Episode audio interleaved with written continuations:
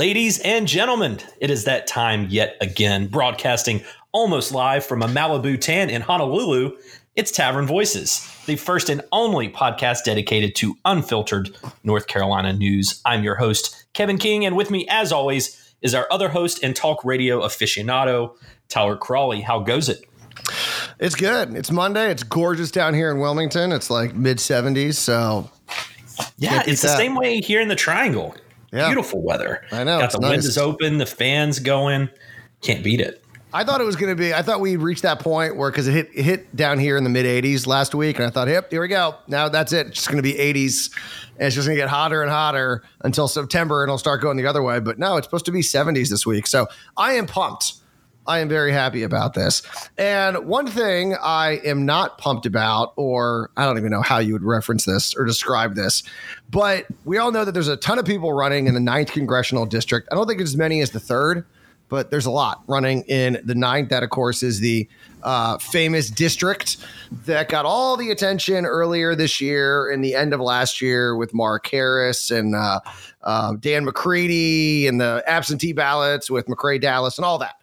And just to add a little bit more craziness to this uh, already insane trash garbage can fire, uh, Chris Anglin, who is the non-Republican Republican, who of course ran for the Supreme Court, split the vote, and uh, helped Anita Earls get on the uh, North Carolina Supreme Court. He filed to run in this race, and there's big. It's a big deal because, as I mentioned, Chris Anglin not really thought of as being a Republican. He's been a Democrat his whole life, switched at the last minute to run for Supreme Court, and now he is running in the ninth district.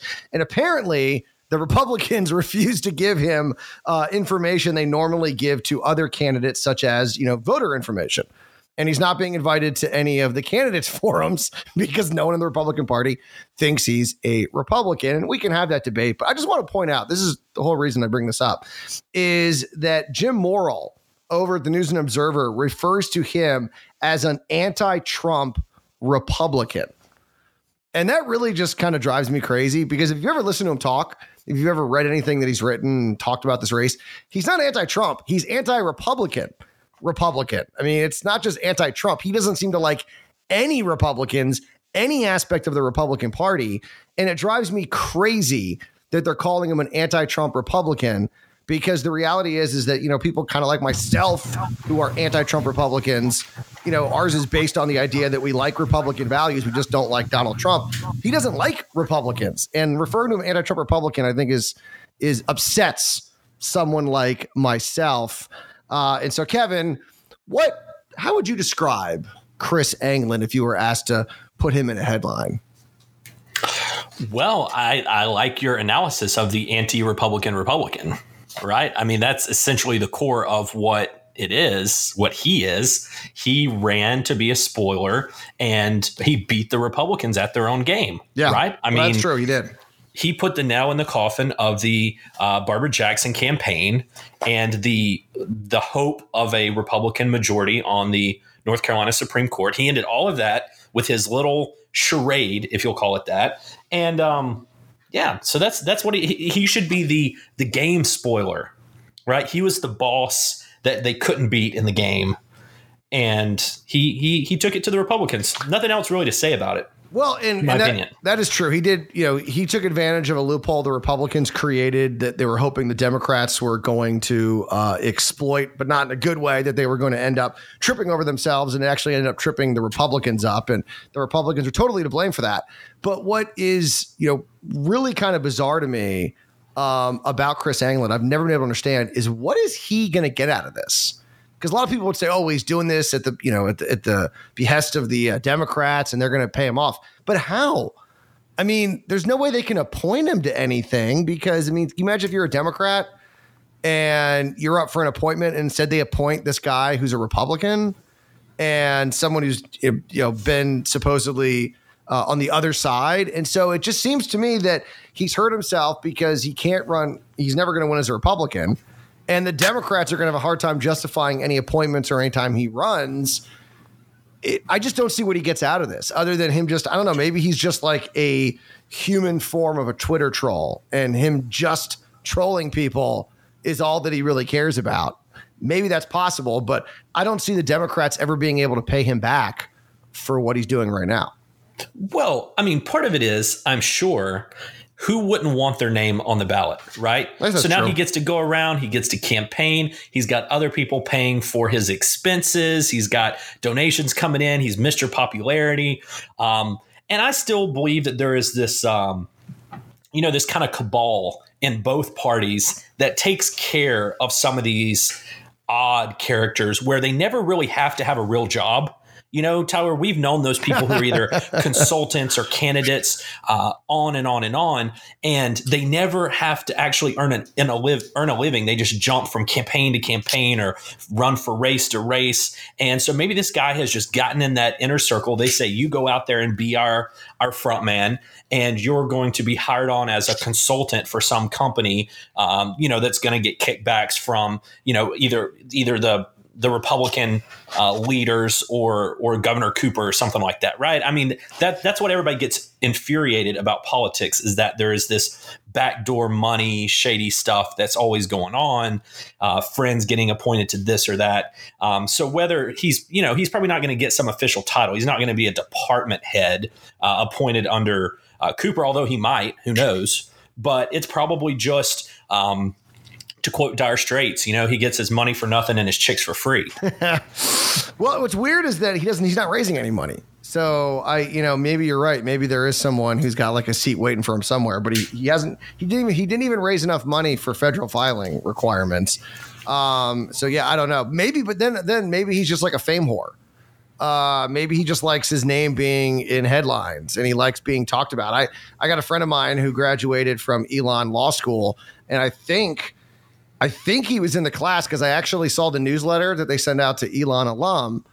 And it actually had mentioned uh, they're like, oh, Elon alum Chris Anglin is is running for the Supreme Court. Ooh, and so you know what? Maybe he gets off on that stuff. Maybe that's that's the whole reason he likes his name being in lights. And so well, instead of you know working hard and you know the easiest way to get attention and to get fame is to run for office. And isn't um so, so, he's an attorney, right? Wasn't that the big deal when he was running for Supreme Court? Is that he had very very little, if any, actual trial experience? Well, I mean, the big thing that was was that he had a Democrat running his campaign. A Democrat was his attorney. Well, yeah, yeah. And, and so I mean, aside yeah. aside from the political part, I just meant his experience, right? He didn't actually have experience to be a judge, much less a Supreme Court judge, right? Yeah, I don't know what his experience was. I mean, I think he just, I think he just does kind of like what most attorneys his age do, which is, you know, they're, you know, they're, they're sort of in that middle part of their career where they do, you know, a lot of probably, you know, lower level stuff. They've probably, you know, never had like a big case. They haven't argued in front of the Supreme Court or anything crazy like that. But he probably does a lot of local stuff. Helps, you know, probably, you know, DUIs and people that have, you know, tickets and and uh, you know dealing. I don't know what I don't know what kind of law he does, but it wasn't. You know, I, I never heard that he had never been in a courtroom. But yeah, I mean, he definitely wasn't someone you would think of when you look at like other young judges. Uh, in this state and some of the things they've accomplished when they run for judge. Yeah, I mean his his resume was was very lacking um, in that aspect. I think I think what they call that is billable hours. Yeah, in a law firm. That's that's all he is. He is billable hours um, for, for, the partners. Um, so yeah, I mean that's all it is. And and of course, Jim Morrill writing this piece is what drive. I mean, this is what fuels the Trump media. You know, as you said earlier, garbage fire, dumpster fire um, that constantly goes on. Is Trump attacks the media, and the media fires back by doing something like this by trying to tie this guy by saying, well, if this guy isn't supported by the Republicans, it's because the Republicans are lockstep with Trump. Uh, ipso facto, all Republicans are awful human beings, right? That's the point of publishing a line like that. And I know that sounds like an oversimplification, oversimplification or an exaggeration, but that's the mentality. And that's what drives people like you and me crazy who try to defend the media. And at the same time, they just keep stepping on their own feet. Yeah. Yeah, I mean to refer to him as like his like only qualify or the people would know him as an anti-Trump Republican is uh, just kind of ridiculous. Yeah, no, it really is. And and so something else that has come out now, and every two years we get to do the, the fun budget game here in North Carolina. So odd years are the what they call the long session. So that's when the big biennial budget comes out. Um, and so that's being discussed. It started in the House this year. They always alternate. So in 17, it started in the Senate. This year it starts in the House, which they're both Republican controlled again. Uh, but yet there's there's a lot of differences between the two houses on what's going to be done. And of course, no matter what they do, Governor Cooper is going to veto it. But that aside, the 2019 budget is out in the light of day. And while a lot of these provisions that are in there probably won't make it through the final cut, I did want to talk about a few highlights um, and have you and I discuss them, Tyler, if you're if you're open to that concept. Um, the first idea that I am actually a huge fan of is the concept of transferring school supply funds from school districts to the teachers themselves. Another that I'm not quite as huge a fan of is a new 7% tax on ride sharing like Uber and Lyft. And then the last one that I want to mention, which I'm sure we are going to talk about at length later on in the second half of this podcast when we talk about uh, the teacher protest, is a provision that would prevent teachers from being able to protest and take an entire day off on a school day. So, Tyler, what are your thoughts on uh, these three different pieces, or anything else that you've seen uh, show up in the in the budget this year? Well, I like the supply one as well. Getting you know supplies directly to the teachers, they're going to know better how to spend it. I mean, that's just the way that you know I approach politics, government, everything. The closer you are to the source, the better off. So, someone who actually is deciding what they should do for their classroom, giving them the money versus a bureaucrat at the school or a bureaucrat who's in charge of many schools, it's it they have no idea. I mean, they just can't. There's no way. And so the best way yeah. to figure out what each classroom needs is to talk to the teacher in that classroom. And that's the best yeah. way to do it. Yeah, and one other aspect of this that I think is the true motive, if you will, behind it. Not only is it more practical, like you pointed out, and and probably will serve the kids better. But a lot of this fight between the teachers and the state over the last several years, attacking the Republicans, uh, is a lack of transparency in how the money is being handled. So, what happened is that the General Assembly has been kind of hands off and say, we send the money to the school districts and we allot for them X amount of money for, say, teacher assistance. That was the big uh, fight several years ago, and the X amount of dollars for uh, the support teachers, you know, so like PE and art and things like that. Uh, school supplies is another great one. And what happens is this money goes to the districts and they use it for things that it's not meant to be used for. And then when they go, well, why did you cut these two teacher assistant positions? And they say, well, you need to to call Raleigh that they did it. They did it. And so it becomes this big he said, she said. And so I think ultimately what has got to happen and what you've seen happen over the last couple years is the legislature is taking a much more hands-on approach and saying, okay, if we fund X positions, this is going to come as a directive from the state. And I think this is going to be another step in that right direction by saying, all right, you aren't seeing the money we're sending you. We're going to send it directly to you and skip over your superintendents. Yeah. And I think that's that's that's the right move because they may need it. I mean, most of the times they are, but there could be a situation where you know what, maybe they don't, and they could you know pass it off, and and so it it it's that's always the better way to go. The, the closer you are to the people that are actually on the ground, uh, the better off you're going to be. Now, the Uber fee is an interesting one because I'm not really sure I understand why they're doing it. I mean, first of all, hats off to the General Assembly because they're the ones that saved Uber for places like Wilmington. Wilmington, at the time when Uber first was emerging, was debating whether or not they were going to do what other cities have done around the around the country and globe, where they have denied Uber access to a certain market. And for those who don't know, Wilmington doesn't work much different than other places where they would artificially restrict the number of cabs that can exist in, say, downtown Wilmington. I think the number is 100 and that way they controlled it and they you know created artificial demand. And it just was a horrible idea because i think it led to a uh, you know a, a big deficit with regards to taxis when bars would let out at 2 a.m uh, it would raise the prices because they had to buy you know permits for the cabs. And what basically what happens in say new york but at a much lesser kind of degree you don't have the insane value of the taxi medallions. And so they were you know they were thinking about it. And then the general assembly came in and saved the day and said nope, you can't do that. And so Uber, I think, has I mean literally saved lives in Wilmington because it's an option for people. So I'm not sure I get the Uber fee. I'm not sure now why they're trying to do something that would actually hinder ride sharing. Um, it seems to go against what they did a couple years ago, and we've all seen the benefits of that. So why they would do anything to hurt that, I'm I don't get. I'm confused by. Yeah, I mean, I think this is one of those situations where you scratch your head going, which Republicans are these again, right? I mean, this is a specialized tax. I mean, that's a double whammy. It's going against essentially singling someone out, or I guess reverse cronyism, um, and it's a new tax. What? Why are they adding taxes? Now, I understand restructuring things, but I mean, Uber and Lyft drivers are already paying gas tax like everyone else. So, and, and this is this would be a seven percent, basically corporate tax on these companies on their gross receipts for the year, um, and you know that's going to get passed down to the drivers. So they're they're only going to hurt these you know these individuals, and I'm I'm assuming there's not going to be a seven percent tax on taxi companies. Yeah, well, I mean, they already pay a fee. We already know that because of the fact that they have, um, you have you have to get the permit to have a cab, and so they already pay that. And so maybe this is a way to level the playing field. But the best way to level the playing field would be to encourage cities to move their permits for taxis and let anyone that wants to have a taxi have a taxi, not penalize Uber. That doesn't make any sense. Uh, now, I will say this, and I, I, don't know if it's public knowledge or not. I mean, I guess it is. The guy drives for Uber, but there's a guy at Wrightsville Beach, uh, the mayor of Wrightsville Beach. I guess he's still the mayor. I, actually, I don't pay attention to Wrightsville Beach politics enough. Um, who actually is an Uber driver, and he drives around in his Tesla and picks people up. so he doesn't pay a gas tax. But other than that, you're right. 99.9% of people do, in fact, pay a gas tax.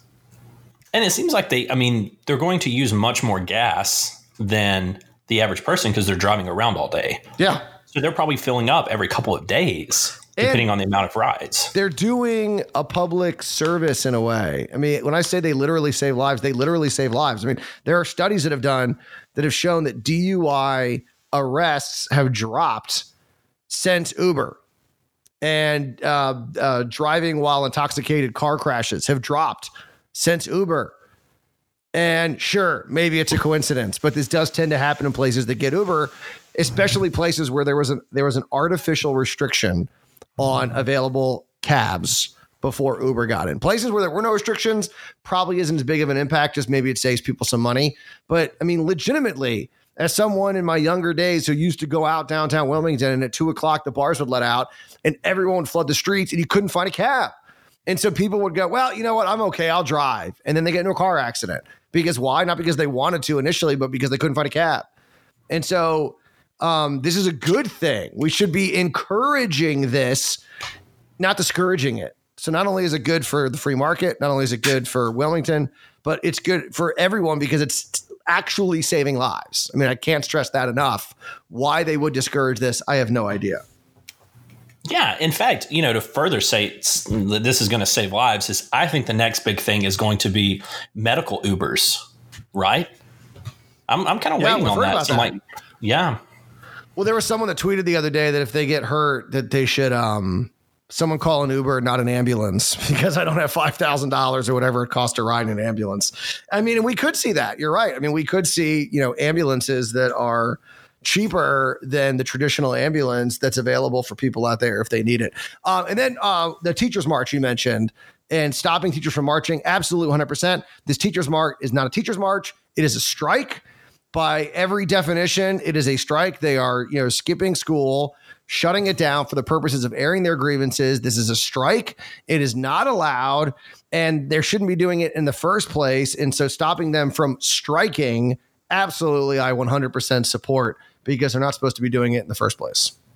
Isn't it funny how the media attention, once again, is so slanted? I saw where one headline today was saying something to the effect that um, laws were inhibiting uh, unions for the last 60 years in the state of North Carolina. Like, wait, wait a minute. So you're automatically saying the union is on the right side of this, that these laws have no other benefit um, you know right to work and and the other benefits that have come from that system for employees and employers um, and so you are exactly right right now you have a strike and it's coming up on wednesday so by the time people are listening to this probably tomorrow right and two years in a row and it seems the message is getting lost tyler have you gotten that feel that I've seen a lot of stuff posted on Twitter where now they have all these other grievances, as you put it, that have nothing to do with education, right? Yeah, they're protesting Medicaid expansion, and they want it. I mean, they want Medicaid expansion. Uh, they want pay raises for school administrators because if there's anyone that needs a pay raise, it's the uh, school administrator that's not you know doing anything. yeah, it's weird to see teachers are. I mean, they are doing something, but they already make pretty good money. The idea that we need to get them a five percent raise is is kind of ridiculous. And I've also heard that there's going to be more than just teachers there. They're inviting like other groups that should be unionized to also protest. So I don't know what they're doing, but I think that it's so there was actually an article in the Star News about how this might be kind of backfiring on them. And I feel like the, due to the fact that there's less, uh, you know, I think last year 45 school districts closed down. This year we're looking at, uh, I think 30 something. So the numbers dropped. So it's it's losing popularity, and the fact that it's going to be somewhat kind of mixed in with other groups, I, I don't know what they're doing. I mean, and the reality is, is because they're not, they can't protest higher salaries because they have some of the highest if not the highest in the Southeast. They're almost at the national average. Uh, if you look at the actual data that was released recently by the uh, state superintendent, has a new website out. I mean, it, the average teacher makes like 40% more than the average household income in North Carolina. And so it's it's just I don't know. I mean, I just I feel like they're losing people are sort of kind of looking at these numbers that are being released as to you know how much they're making and then what the benefits they get and all this other stuff. And everyone's going whoa, whoa, whoa they get what? Hold on. And I, I don't get that. And people i think are kind of like hey you know what? I was with you guys but you guys seem to be doing pretty well. Now you're advocating for medicaid expansion and you know pay raises for administrators. Like i think they've lost their sort of their way a little bit. And I don't know. I don't know if there'll be one next year, regardless of whether this law passes or not. Oh, I think there will be one as long as the Republicans are in charge. I mean, you have you've had several of these groups um, that have been protesting consistently at the General Assembly just to be a thorn in the Republican side, right? You did have now. I will give credit when Cooper first when it came about his whole entanglement in the Atlantic Coast Pipeline you did have a group of environmentalists in his base that protested him. So I give them props for being, you know, true to their ideology.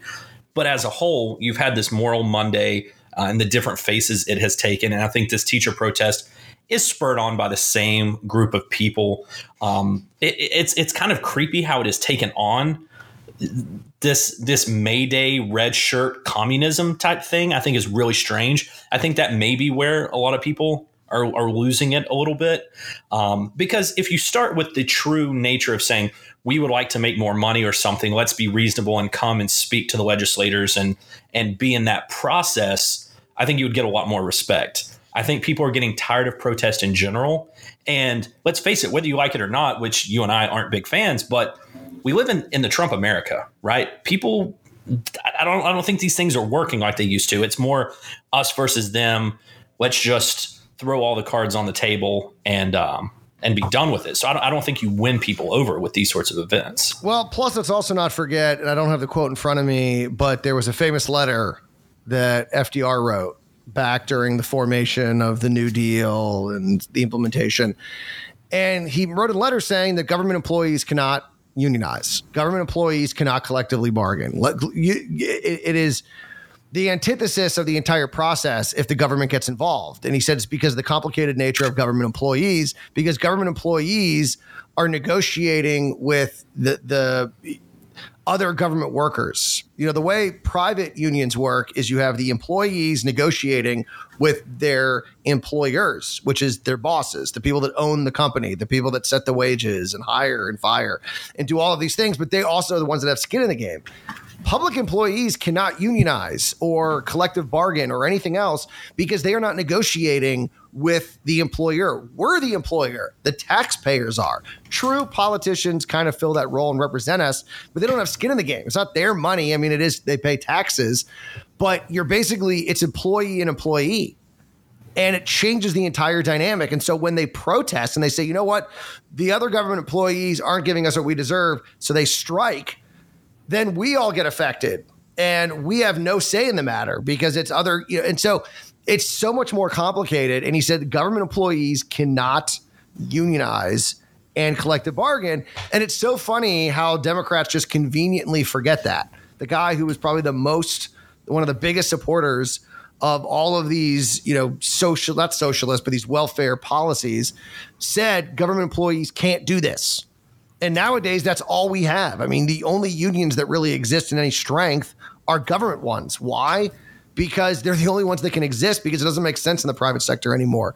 So it, it drives me crazy that the left, who loves FDR, just conveniently ignores the fact that he made it very clear that government employees cannot benefit from unionizing or collective bargaining. And yet, that's almost all that exists today. You have just blown my mind, Tyler. Yeah, it happens I've sometimes. never thought about it in that capacity. Because you're right. It, in any sort of collective bargaining provision, let's say that they said we want a thousand dollar across the board pay raise, and that gets passed. Um, that would be like your boss at say the radio station just giving you a raise regardless of what the owner said. Yeah. Yeah, I mean Wow. it's it's a total conflict, and that's why, and FDR understood that. I mean, FDR pointed out that no, that government employees cannot unionize because it's not a it's. And, and actually, interestingly enough, um, that is actually one of the points that's made by I can't remember which which association it was that did not support the teachers in this march because they said, or was it legislation? Because they were arguing that most of the grievances are aired with local school boards, and local school school boards do not set the budget. That's set by the county uh, or mandates from the General Assembly. And so when they make these arguments and and and, and, and, and or they they want to have union rights and they want a collective bargain, it makes it even more difficult because you're essentially negotiating with someone that has no power to actually do anything because the, the school boards do not set the budget. So they can't actually negotiate with the future union of teachers. So that complicates matters even more.